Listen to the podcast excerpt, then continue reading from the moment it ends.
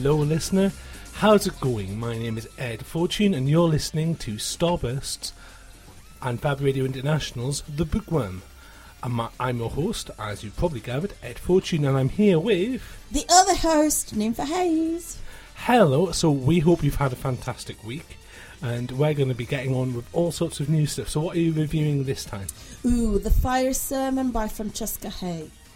I've gone all retro Doctor Who tastic. I've been reading The Drosten's Curse by A.L. Kennedy, and it features the fourth Doctor, so it's all teeth and Ooh. curls. How pretty is that cover? It's very, very pretty, and we've got the Ferrett Steinmetz coming up Yee, Uh, ferret! uh, the middle of the show. Uh, if you remember things like the Home on Strange or even the open source wishing project, then you'll know who the ferret is. Um, we have our usual news and nonsense, and coming up next, we'll be talking about the world of books.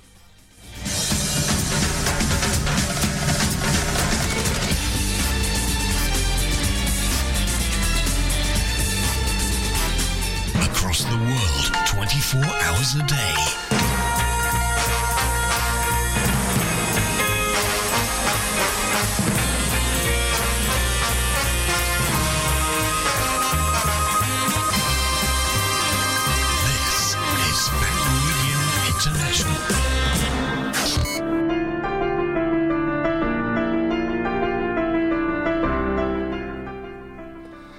So the uh, the strains of a Doctor Who tune will tell us that we're in fact into the news section.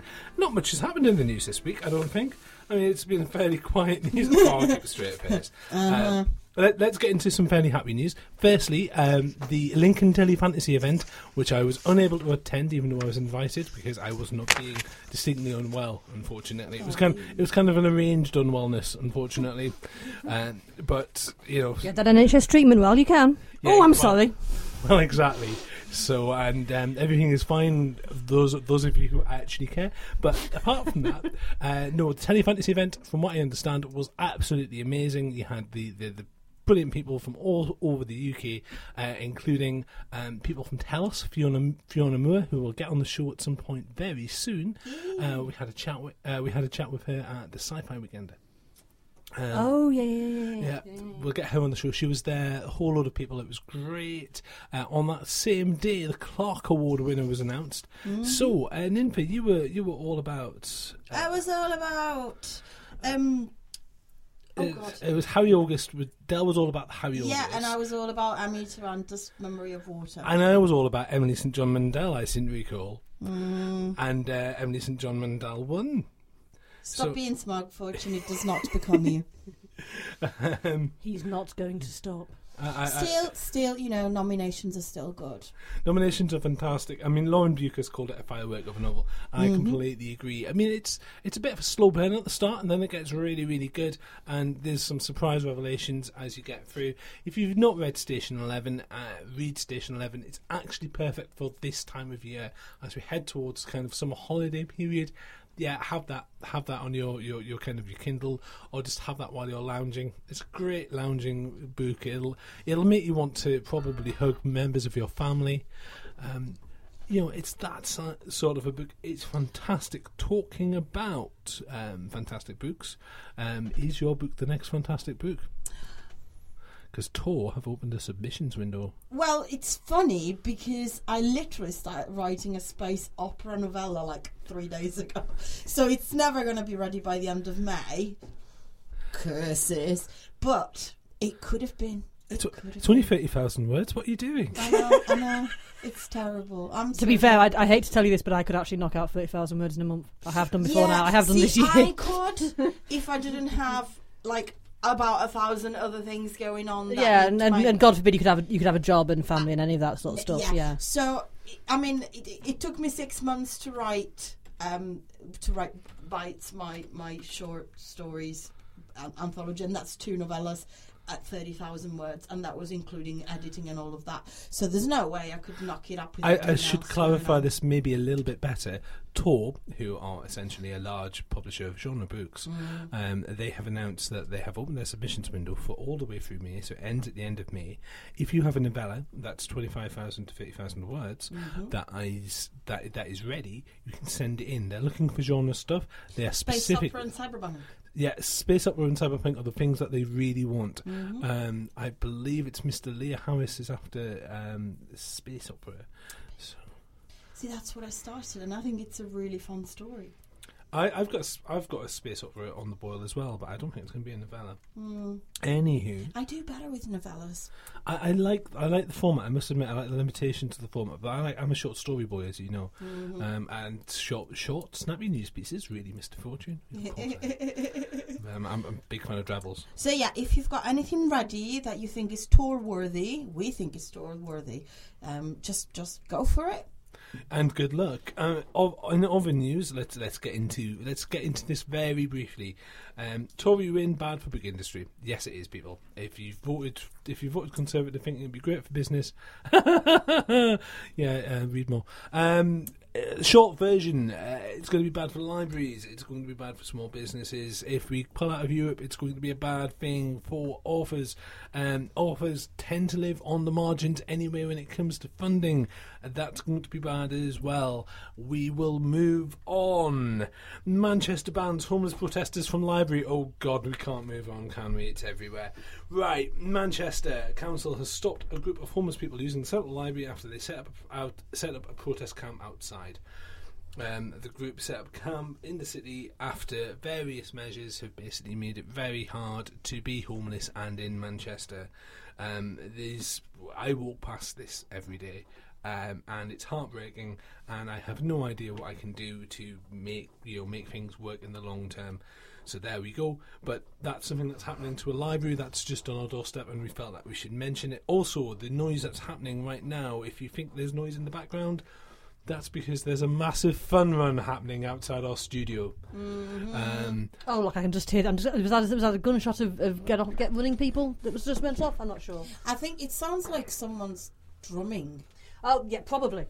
like the like the drum. There's um, always someone drumming. For those of you who don't drumming. know, um, our, our, our little radio is based in Manchester, UK, and today there's a massive Manchester run. So the city centre has been conquered by people in, in running. You know, shorts and, and, and, and running shoes with the little numbers, all ready to go. Hopefully, raise a lot of money for for different charities. Which, let's face it, right now it's a good idea. Yeah, the, the, the, this is the one day on the year in which there are absolutely stacks and stacks and stacks of people outside our studio. Very often we come in and there's like four people and a dog and a bit of 'Cause, string. You know, it's Sunday morning. Yeah, Who wants to be here?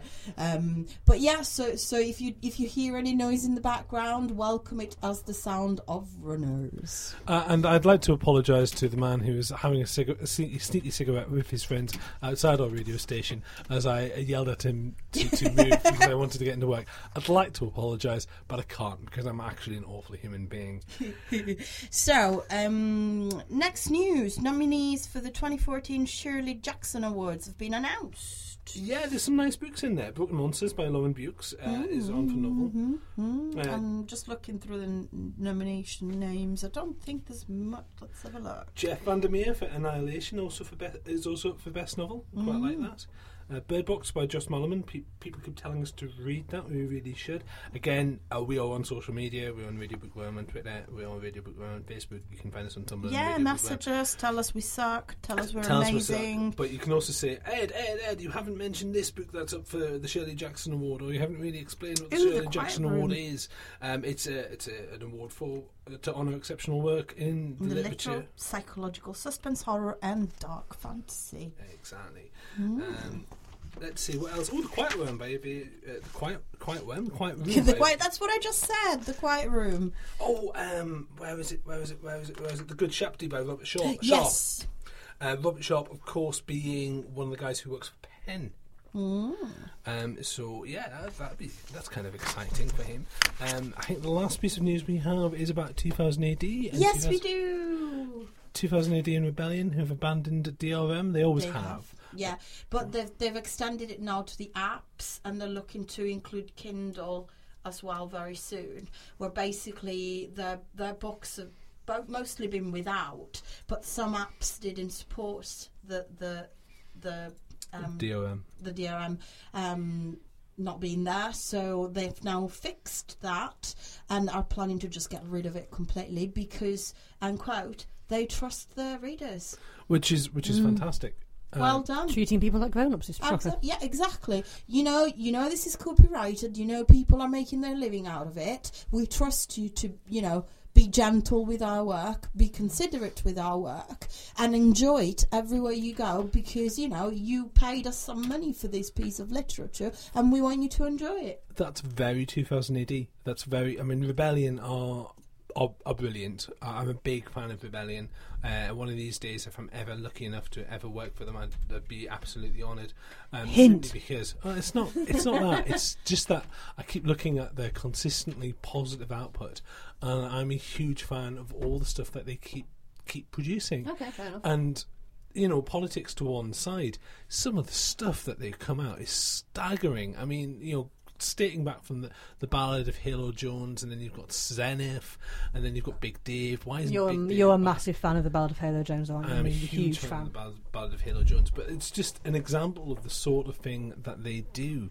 Um, I just ah, blimey, um, Kingdom, Dan Abnett's Kingdom is in there. There's a there's an uh, never mind Judge Dredd. Let's you know we could we I could do an entire show just on my own talking for an hour about Judge Dredd's America. I'm not going to because Ninfa would stab me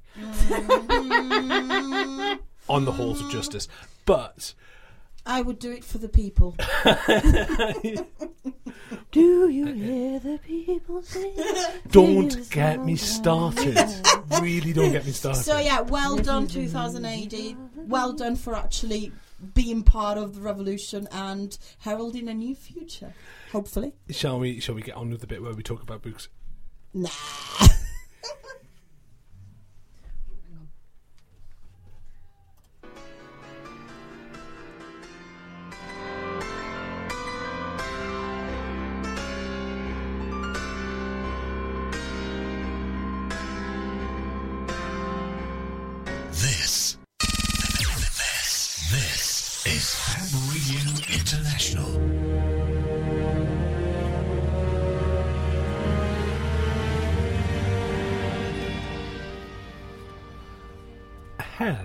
So that was a bunch of adverts, or if you're listening to us on the podcast, that was a short space of us talking nonsense and laughing, followed by by me talking, saying that was a bunch of adverts. Talking of self-referential loops, I'm going to talk about Doctor Who: The Drosten's Curse, which is a strange novel in the sense that, well, it's the Doctor, so it's going to be strange to begin with. Um, and yes, it's got strange loops of reality and change in it because it's Doctor Who. So, firstly, this is a fourth Doctor adventure, and I didn't know that when I started reading it. And there was a look of joy on my face when it uh, then it, when it, it described to me the smile, the curls, the scarf, the hat, the general look of Doctor Who. T- t- For those of us who are not so quite obsessive, Edward, which one's the fourth Doctor? Tom Baker. Thank you. Tom Baker being the one that everybody knows who's of a certain age, who isn't David Tennant, which is the other one that. See, I, I, I was. We were watching TV this morning while we were having breakfast, and watched a Tom Baker episode whilst we were having breakfast, uh, which was really dark, Oh. really, really dark. Oddly enough, Drew, drew some form of like, oh yeah, yeah, yeah, yeah, yeah, yeah. Really wonderful episode, but so dark. I didn't remember it that dark. strangely enough, this is like one of those episodes, like a classic dark episode Ooh. of of mid, you know, mid in his career as the Doctor style story. There's new there's new companions introduced. We meet new people. Oh, cool. Um, so it's the Doctor on his own. So we know. If you're if you're a massive nerd like me, So it's not you know, Romana. No Romana. This is this is a, this is a story that seems to be set um, after after the not after the Keats time. Yes, after um, uh, whoa, I, want to say Assassins. After he's been to Gallifrey, after he's, have, had to leave Sarah Jane at home, gone to Gallifrey. Ran around, done some things, had some. Actually, it does mention very briefly that he's had some very surreal adventures on Gallifrey, and then continues on. So he's been on his own for some time. That's never good for the doctor. It's never good for the doctor. And he turns up to um, just this nice little golf course in Scotland. Oh, it's not going to go wholly wrong. It's this nice little place where you know it's a residential area and there's lots of people, um, you know, who enjoy who enjoy golfing. Yes, and there's this there's this lady and she's lovely and she's called Mrs. Fetch, And Mrs. Fetch has these two twins who look after her at all times, and she's obsessed with octopuses.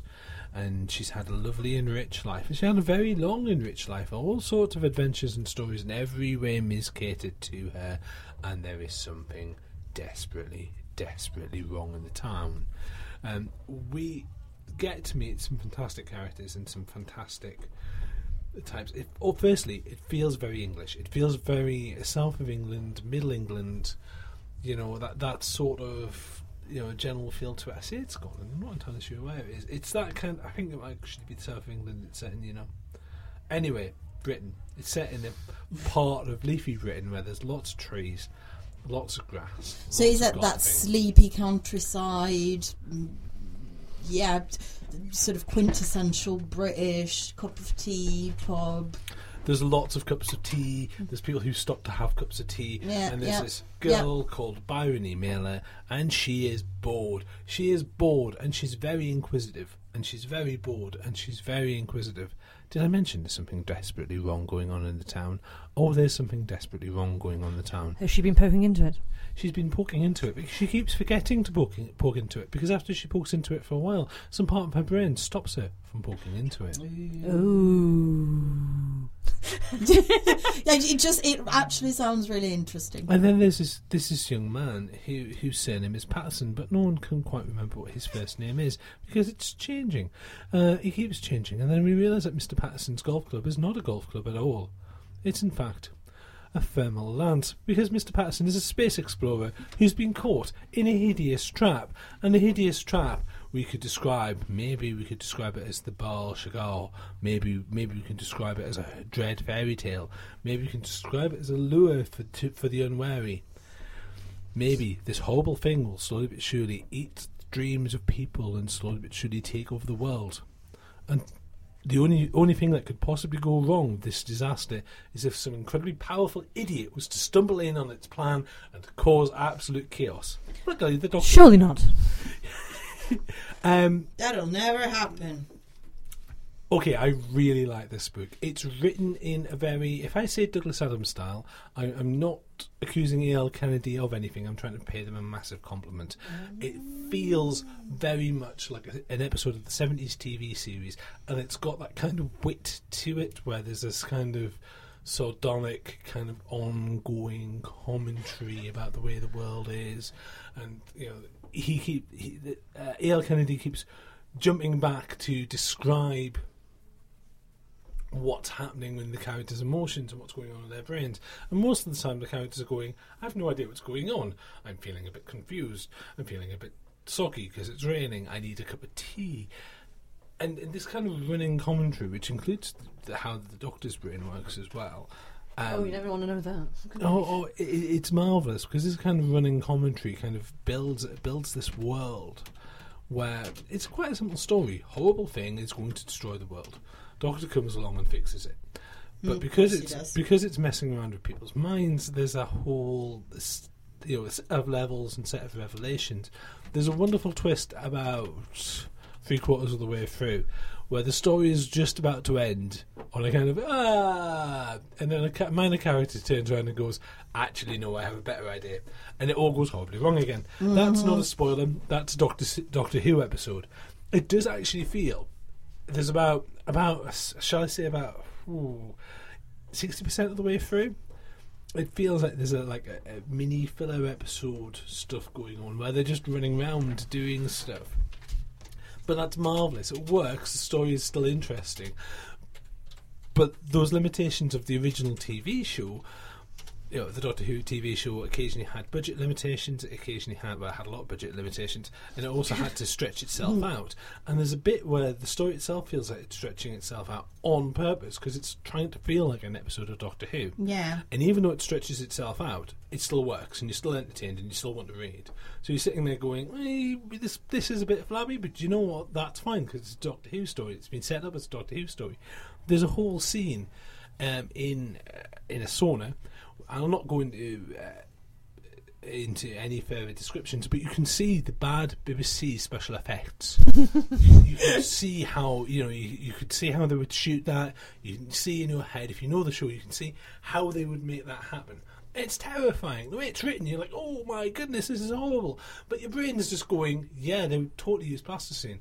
Uh, you, you can you can just imagine the whole thing. As a Doctor Who novel written for Doctor Who fans, this is brilliant. As a general novel for people who are kind of familiar with the show and not so much not so much familiar with the show, yeah, they'd quite like it. It works as a standalone story. There's no there's no set kind of piece of canon there. Um, the companions who turn up aren't going to be permanent. You know this. Um, you kind of hope that they turn up again because this does sometimes happen in Doctor Who books. But let's face it, th- these characters are kind of th- there's a bunch of characters that we meet that you're like, I'd like to meet them again, but it doesn't matter if I don't because they are kind of cool the way they are. So, Oh, and there's jelly babies, of course. Of course. See, the interesting thing about writing a spin-off novel is that you have basically got an infinite budget, haven't you? true. But So you can make anything Yeah, yeah. happen. but what A.L. Kennedy does is they Keep it to the spirit, they, they stick to the spirit of the which budget. is nice. I like that. Uh, there's a wonderful bit where we see another spaceship, and you just you just think that's totally BBC budget. It's a BBC budget Model spaceship. um, you can see it wobbling on the string. Because because it's like, oh, sorry about the engines, and you're just like, no, I can see why that would be wobbling on the string. So, um, shall I get to the end of this review? Shall I get So it is Doctor Who by A.L. Kennedy. It's uh, The Drosten's Curse, and that will be on BBC Books. And that's coming out in July. Exciting. Quite stuff. possibly in association with Penguin Random House. Yes. Mm.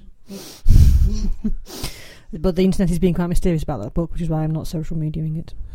Okay.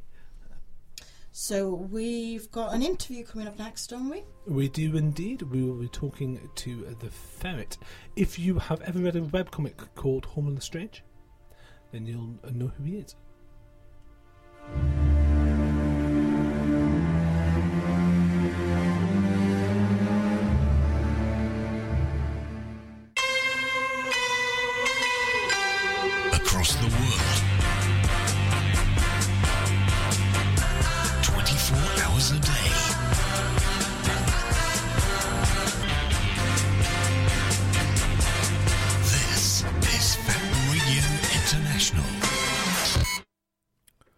So I got to talk to the Ferrett Steinmetz about his latest novel, which is available via Angry Robot. Um, it's a lot of fun. You'll find out all about it when you listen to the interview, which is coming up now. Ferrett Steinmetz, welcome to the Bookworm. Hello, good to be here. So, what can you tell us about your new book? Okay, uh, it's called Flex. It's uh, available from Angry Robot now. Um, and the pitch is basically what it seems to be getting a lot of uh, hubbub about is its magic system, which is based on obsession. And the way magic works in Flex is that uh, if you're a crazy cat lady and you have been hoarding all of your cats like there's nobody's business and you've got a house full of them, uh, there's a possibility that you fall through the event horizon and become a crazy cat lady mancer and start doing crazy cat lady magic. Um, so basically, any hobby can generate its own kind of magic. Uh, you know, there are bureaucromancers. The lead character of it is uh, obsessed with paperwork and believes the uh, that you know the government is a great way of accomplishing things with all of its forms and things. There's a video game mancer who uh, basically can go Grand Theft Auto and commit huge and stellar acts of violence. Uh, there are origami mancers, there are bodybuilding mancers. Basically, almost any kind of hobby you can imagine or obsession can create its own kind of magic that gets used. So, what are the core characters? Well, basically, I told you what the magic system is, but the actual story uh, of Flex is that there is uh, a father and his daughter gets burned uh, horribly in an accident, and it turns out that uh, he's not quite good enough with his bureaucratic magic in order to be able to get her the funds she needs to get her reconstructive surgery. And because novelists are evil, eventually he has to go and start brewing magical drugs in order to try to save her life. So there's a paradox there of um, basically a very good man who believes in righteousness and paperwork is justice and the thing that helps innocent people brewing drugs to get enough money to try to help his daughter. Um, that's inspired directly by my clashes with the American healthcare system. Uh, at one point, I had uh, a sister in law who had a deadly disease, and the insurance company was basically jerking around as much as possible, refusing claims that we had filled out correctly, um, basically stopping the drugs that she was getting, all in the hopes that she would just quietly pass away so they wouldn't have to shell out uh, a quarter million dollars for her operation. Uh, and I thought, what would happen if somebody really was able to try to fix that magically? And so the story winds up not being about him trying to save his sister in law, but in fact, uh, his six year old daughter, uh, a spunky uh, mixed race child who is really the star of the book in many ways. So, yeah, the inspiration comes a lot from real life in my case. Reminds me a bit of Unknown Armies. Uh, yes, actually, Unknown Armies is a huge influence. Uh, in case you're not familiar with it, uh, Unknown Armies is a role playing game, a very fundamentally influential role playing game, uh, where also magic stems from obsession, though in slightly different ways. Um, and in fact, I was so upset, uh, inspired by Unknown Armies that uh, I went to one of the co creators of it, John Scott Tynes, and I asked him for a blurb for the book. And thankfully, he liked it quite a bit. So I'm Unknown Armies approved but yes, if you like Breaking Bad, um, it's uh, very closely related to Breaking Bad in some ways, although the hero is less of a jerk. Uh, it's also been uh, uh referred to as Breaking Bad meets Scott Pilgrim Saves the World. What's next? Uh, the next big project is actually the sequel to uh, Flex. It spins off some events that happened at the end of it, and it's called The Flux. And basically, it deals with even crazier magic as Paul attempts to find a haven for uh, his band of friendly mancers that he has gathered together. Many of our listeners will know you from Home on the Strange. Do you have any other graphic novel work planned? I would love to do more graphic novel work. The problem is finding an uh, finding an artist to work with me. Um, the web comics don't pay terribly well, not when you start out. Uh, if you get something like Levels of Something Positive or Schlock Mercenary, uh, you can earn quite a bit of money. But until then, basically asking an artist full time saying, Hey, would you work with me? I'm going to be calling all the word shots and you draw what I tell you for no money has not proved to be a workable paradigm that I've done that. And uh, co writing something is, comes with its own issues. So the hope is that I get there someday, but it hasn't happened quite yet. Why is fantasy so popular now? Um, well, I think the, the honest version is the real world is so scary at this point that we're turning inwards to other kinds of fantasies. Um, you know, in, in, light of everything sort of falling apart internationally, and there's ISIS and always a terrorist threat and other things, it's actually kind of a relaxation to get down to just something completely fantastical and get away with it. Um, that said, it's interesting because there's been a shift in fantasy recently where it's sort of turned away from vampires and escapism towards more fundamental questions uh, I was having this discussion with an author friend of mine the other day. And if you look at things like, say, uh, Max Gladstone's books or some of Seanan McGuire's books, it's turns magic actually turns out to be a question of responsibility of power. And you start looking and saying, okay, if you have this tremendous ability to say turn a house into cheese whiz with a wave of your hand, what does that mean? What are you? What are you? What is your responsibility to make the world better with that kind of power? Um, so I think you're seeing an interesting transition because in the beginning it was a lot of candy fantasy, uh, you know, and you can actually see that directly in the Harry Potter series, where the beginning books were just sort of nice escapism, and then as it went down, it just kept getting darker and darker and engaging more with real world problems. Um, so yeah, you're seeing a lot of evolution of fantasy right now as we're both escaping and slowly grappling with real world ideas. You've done a lot of online work. Has technology changed the game when it comes to publishing? Uh, both easier and harder. Um, the issue with writing is now you can self-publish, which is something that has never ever been able to happen before in the history of mankind, at least not efficiently. Uh, my stepfather self-published like a book of his poetry many years ago, but he published like you know 300 copies and handed them out to people on the street. It didn't go that far, and never would have, uh, unless a major official publisher picked him up. Now you've got something where you can publish something on your journal, and that'll go out. And if it's popular enough, you know, hundreds of thousands, if not millions, of people will read it, and suddenly you've got Fifty Shades of Grey hitting the theaters.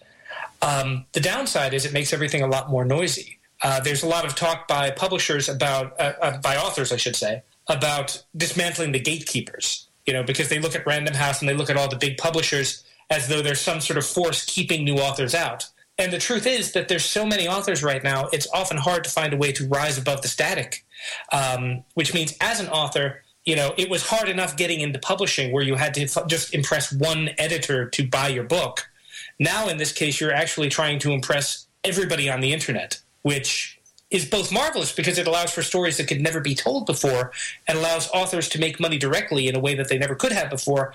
But at the same time, it's also far more likely that you're going to publish something and just have it lost against the literally hundred thousands of other books that it got published that year. Is there a particular franchise you'd like to write for? Oh, Lord, yes. Um, my wife and I are nerdy enough that 20 years ago we met uh, chatting in an online Star Wars forum. Um, and we, we just chatted and argued about Star Wars for five years before we finally realized we were falling in love because we're nerds and not terribly good at this. Um, and so, if I got a chance to write a Star Wars novel, my wife would literally strangle me if I did not take it. Um, that said, the other person that I could write for all day is if I got a chance to write for Farscape, uh, the Jim Henson series. I absolutely love the dynamic between everybody on that show, and I would just write Aeryn and Crichton like there was no tomorrow. What would your big dream project be? My big dream project would actually, at this point, be to try to tell the entire story of uh, Flex that I have running here, which sounds a little bit self-serving, but um, I've sold two books. I have Flex, and The Flux is the sequel coming out in October, and I have an option for a third book and possibly even a fourth. But my brain is currently spending all of its time going, you should just write them now. You have all of these cool ideas. So my hope is that I actually get a chance to take all the cool ideas my brain is giving me, even though I don't want them, and to somehow be paid and have them connect with fans. If you were trapped on a desert island and only had one book for company, what would that be? Hmm. I'm going to go with Ken Follett's The Pillars of the Earth because not only is it one of my favorite books of all time, it's a book that involves uh, a bunch of medieval um, people building a church. So there's a ton of architecture and uh, hidden things on how to actually build buildings stuck in there. So I might actually be able to build myself a house because otherwise I'm completely incompetent at actually any kind of physical labor. Simpsons or Futurama? Simpsons. I like Futurama. The characters hate each other. At least sometimes in The Simpsons they get along. Warcraft or Warhammer? Oh, neither. I can't. Uh, I can't play World of Warcraft because I need a game that ends. Otherwise, I will play it infinitely. And uh, Warhammer, I love, but uh, I've tried painting, and basically, it just comes out looking like some sort of bizarre clown massacre whenever I try to paint a figure. And finally, truth or beauty? Oh, truth every time. If you're going to be in the Matrix, give me the pills that lets me see all the crappy stuff and eat your bad food. I need to know what's going on. FabRadioInternational.com.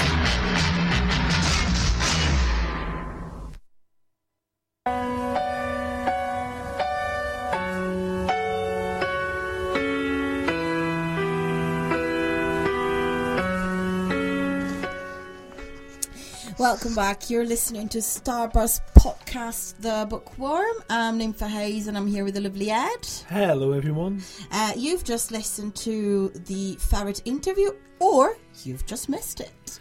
Uh, and that's a Flex, I believe. That's out on Angry Robot now. You should read it. You should totally read it. Um, that was a lot of fun, actually. I enjoyed that. He's a he's a right laugh. You should read Home and the Strange if you've not seen it. Mm, I shall. So, second review of the day, and I'm going to be talking about the Fire Sermon by Francesca Haig. It's published by Harper Voyager, and it's a ooh post-apocalyptic dystopian fantasy. Does that cover it? And there's a lot of those around. It's right. So um, first, I'm going to tell you a little bit about the book, and then I'll tell you what I think. Okay. I think I think that that's a fair compromise. So, what's the book about? Um, in a, a few hundred years, where the the story's set, um, the human race has gone through a lot. so the world is uh, much much different from what we we experience. Um, at one point, uh, most of the population could not reproduce. And then something changed, and suddenly twins were born. And um, the first time, uh, of, of course, you know, th- there's two twins, always a boy and a girl. Um, one twin is always perfect, one twin is always not. So there is a malformation, a deformation, a an issue with with uh, usually it's a physical issue. Uh, so the first time that twins are born, they'll think, "Oh, great, you know, there's two, yay," and then it happens again, and then again, and then again, and then again, and then again, and then again, and then they realise, okay, this isn't just coincidence. This is it. That this is what what we've become. So every time someone has a child, it's always twins. It's always a boy and a girl, and always one is perfect and the other one has an issue. And so a new um, social distinction happens, whereas uh, two factions are created. One is the alphas, the perfect ones, the ones that will lead society and one is the omegas, which is the, the, the dredges of society, people that aren't normal. I say that with um, air quotes, even though you can't see me. Um, Good they- video there. um, so they might be born with three eyes, one hand, three legs. Um, some of them will have an eye missing. Some of them will have an ear missing. Some of the deformations are bigger than others, and they're treated as poison. They're there's a lot of superstition and fear about these uh, malformed twins. Um, so the way that, that society approaches it is obviously the alphas um, are worthy of carrying on, uh, while the omega have taken the taint and the poison because of what we've done to to our society and what we've done to human race, and uh, because we're purging what happened in the before. Um, because they're now living in the after. So before and after are basically before this cataclysm caused by mankind happened, and after is what what is happening in the now of the book. And so there's the, the always always is this separation. Uh, however, they can't just get rid of the omegas because if one twin dies, the other dies as well if one twin suffers great pain, the other does as well. So they have to keep the omegas as safe or relatively as they can so that the alphas can live their life in, in, in happiness and, and, and contentment while the others struggle to get food on the table. Uh, but they're always, you know, kept alive. And the, the, the, that's the, the, the working term is alive, not necessarily living, just alive. So the story revolves around two twins, Cass and Zach. And there's a difference about them too. Cass, they're both perfect. There's no physical differences. It's not the first time it's happened, but it's really hard to separate them. So their family at first is happy that they get to keep both of the children as long as possible. Always expecting that eventually one of them will show their their deformation so that the, the deformity sorry so that they can be separated. Um, but it doesn't happen and it doesn't happen and it doesn't happen. And so these twins stay together for years where normally um, they would either be separated at birth or very soon after obviously this causes a lot of issues. We know that Cass is the one that's different because she tells us as um, the narrator of the story that since she's very little she has visions. She's a seer, a very strange type of deformity. It's not physical, it's mental. Um, there's very few seers and they can see both past and the future. So they get given visions of what happened. They get give, given visions of this fire explosion that destroyed everything, and they have to live with it. But Cass is really clever, so she gets to hide the fact that she's a seer for many years. Obviously, her twin um, kind of resents this. He can't prove that she's different, but she has to live at the edges of society because nobody knows which one of them is the different one. And so they grow up together in this love and hate relationship where Cass just wants to be with her family and, and be with them as, as long as she can because she knows eventually she'll make uh, the wrong step and show herself for what she is, whilst her twin just wants her to go away so he can start living his life as an alpha.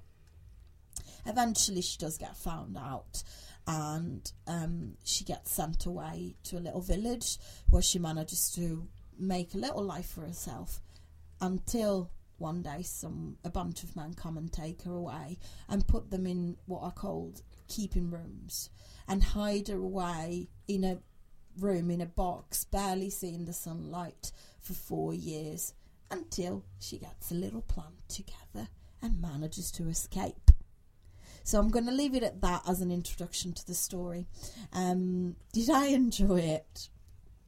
This is a really hard book to read. It's it's not because it's it's hard to read in itself, as in it's it's very well written. It flows. It's very descriptive. It's one of those books where, although there's a lot of description about the world around you and the people and you know everything that Cass sees, um, it's quite it grips you so you want to read about that you want to see what she's seen you want to experience the world it's the the actual theme of the book that is hard because it's a really harsh look into the human mind and heart. Uh, it's a harsh look into morals and what's right what's wrong um, into fear and what it does to people uh, and what it creates in society. It, it reading it in the last sort of week was a, an exercise in in sort of keeping calm and and and and sort of not not letting go to like all of the bad things that we can be as human beings uh, reading about you know this this young girl trying to make it into the world even though she's been branded from birth to be this she can't be anything else. She's an Omega. She will always be an Omega. It doesn't matter where she goes. She has a brand to show it on her forehead, so nobody can ever treat her any different than what she is. And it's like looking into our society right now and seeing how we see people for what they look like. Are you thin? Are you fat? Are you black? Are you white? Are you, you know, are you dressed a certain way? Uh, are you are you you know do you say certain things? And and it's this sort of pushing these people away because we are so afraid of what they represent uh, to the point of paranoia. Um, it reminded me. It's funny. It reminded me a lot, and and I sort of sense that there's going to be uh, a lot of books that revolve around this theme.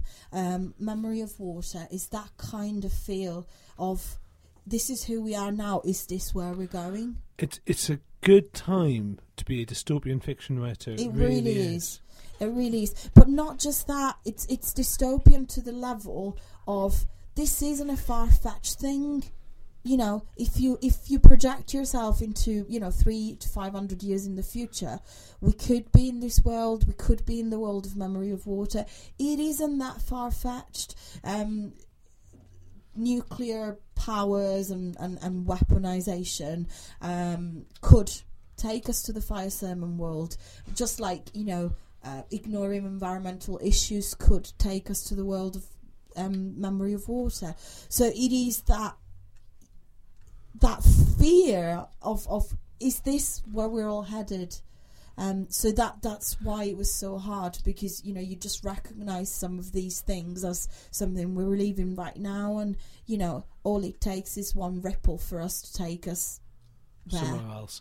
So, who's it by? What's it called? And what's it on? So it's the Fire Sermon by Francesca Haig. It's published by Harper Voyager. It's a wonderful and very very intense dystopian um, post-apocalyptic um, fantasy book.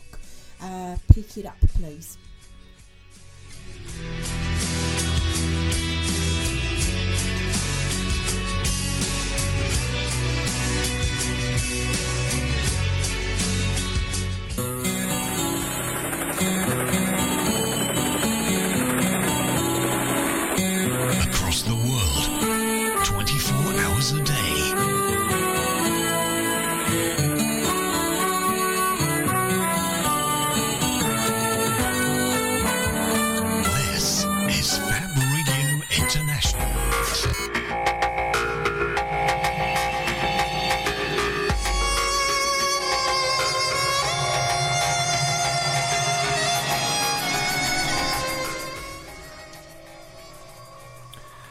So, um, I think, given what's gone on, I think we should talk about dystopian fiction. I mean, Doctor Who isn't really about dystopian fiction. No, but it is about choices. I It is. It's about. I, I mean, the Doctor is always the one that looks at people and see their potential.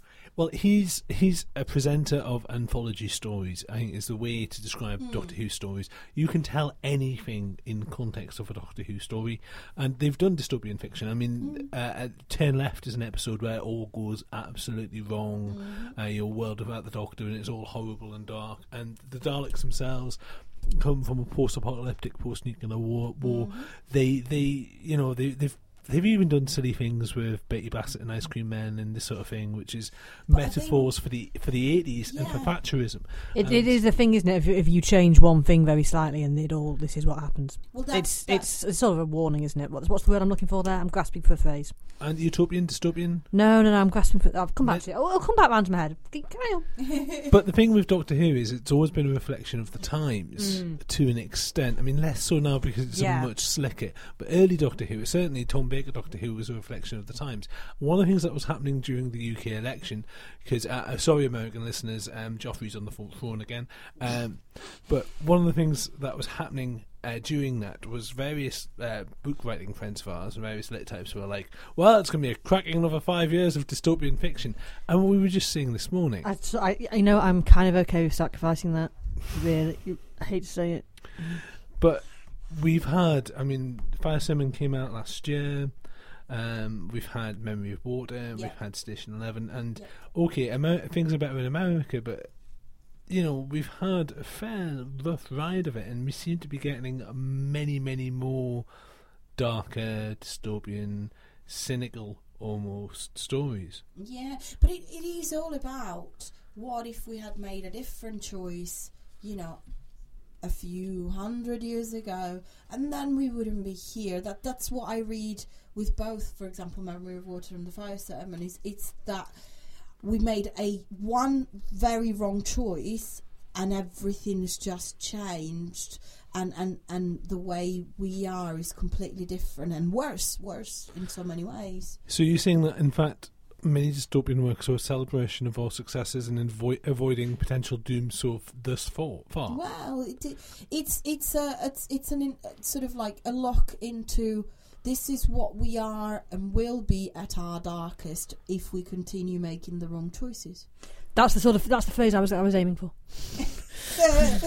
That. I win. uh, and alternate future histories. Well, I suppose it's science fiction. It's speculative fiction. Well, you it's speculative fiction, absolutely. But it is it that speculative though? This is what I was getting at before. These books aren't a you know a thousand years in the future. We're in you know it's it's not science fiction. This is what could be. But that, a lot of science fiction is like that. It's speculative fiction. Margaret Atwood keeps doing this. Uh, you did this thing. She stopped doing it now. But she used to do this thing where she used to be all, "Oh, I don't write science fiction. Science fiction is space opera." And it's like science fiction is not space opera. 1984 is science fiction. You know, it's it's anything that is set further in the future where you speculate what's going on is fiction, speculative fiction. And yeah, okay, you can sit there and go, well, there's different types of science fiction, isn't there, Ed? Yes, there is. And sometimes, sometimes you get these really jolly kind of far, far, far future stories. Sometimes you get these really dark far future stories. You can still use those as a metaphor for for the day to day. It's just easier. Like with Station Eleven, it's just easier to end our world uh, restart another world and use that as a reflection of what's happening. Uh, a Handmaid's Tale. Handmaid Which I still haven't read. I know I'm, I'm a terrible person. is is is in part a lecture on the dangers of the patriarchy, in part a lecture on the dangers of the Christian right, and also just an examination of you know the the balance of the sexes and of a dystopian world. Uh, it's a fantastic book. Is it science fiction? Yeah. I think the the the, the difference for me is when you go into another world, uh, you can almost almost ignore the repercussions that can have in, in us as a society right now. When it's set and you know it's set in this world and what we've done to it, it kind of hits a spot harder. Does that make sense? You never look at Star Wars and think, "Wow, what happens if we have a galactic empire. Yeah. You never, you, you very rarely look at Star Wars. You look think, at the people and the the people's experiences, so you can relate to that. But the world is so different that it, it you can look at it as a spectator, but with these books, like the Fire Sermon, because it's the latest one I've read, you can't do that. You're sitting there thinking, "Oh, is this where it's all going? Oh my god!" You can actually sort of feel it, and it hits you.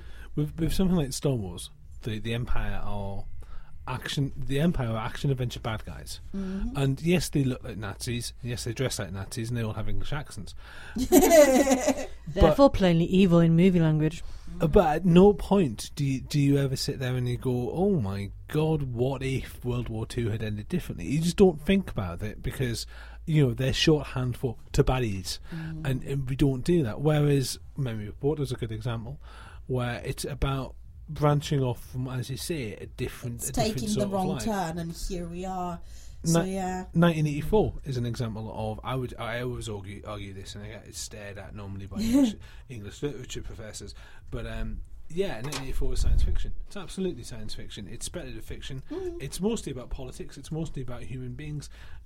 But it's also about you know people use technology to oppress each other.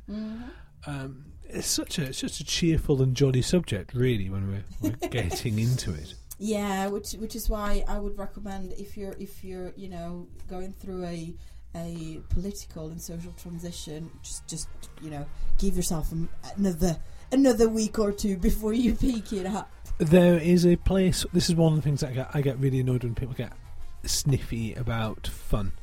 Um, there is a place for the Drosten's Curse. The Drosten's Curse is a great, fun adventure novel where with with the Doctor, it's a nice piece of fantasy.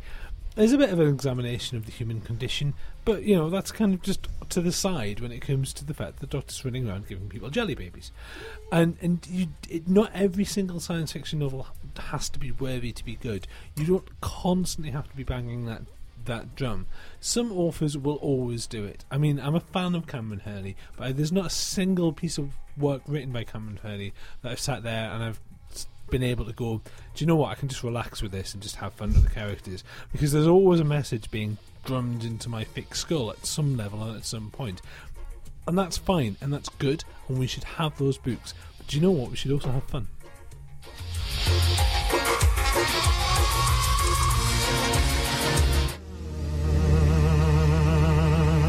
Those hands are playing the strangest musical instrument in the world. The only instrument that is not touched by hands. You asked for it.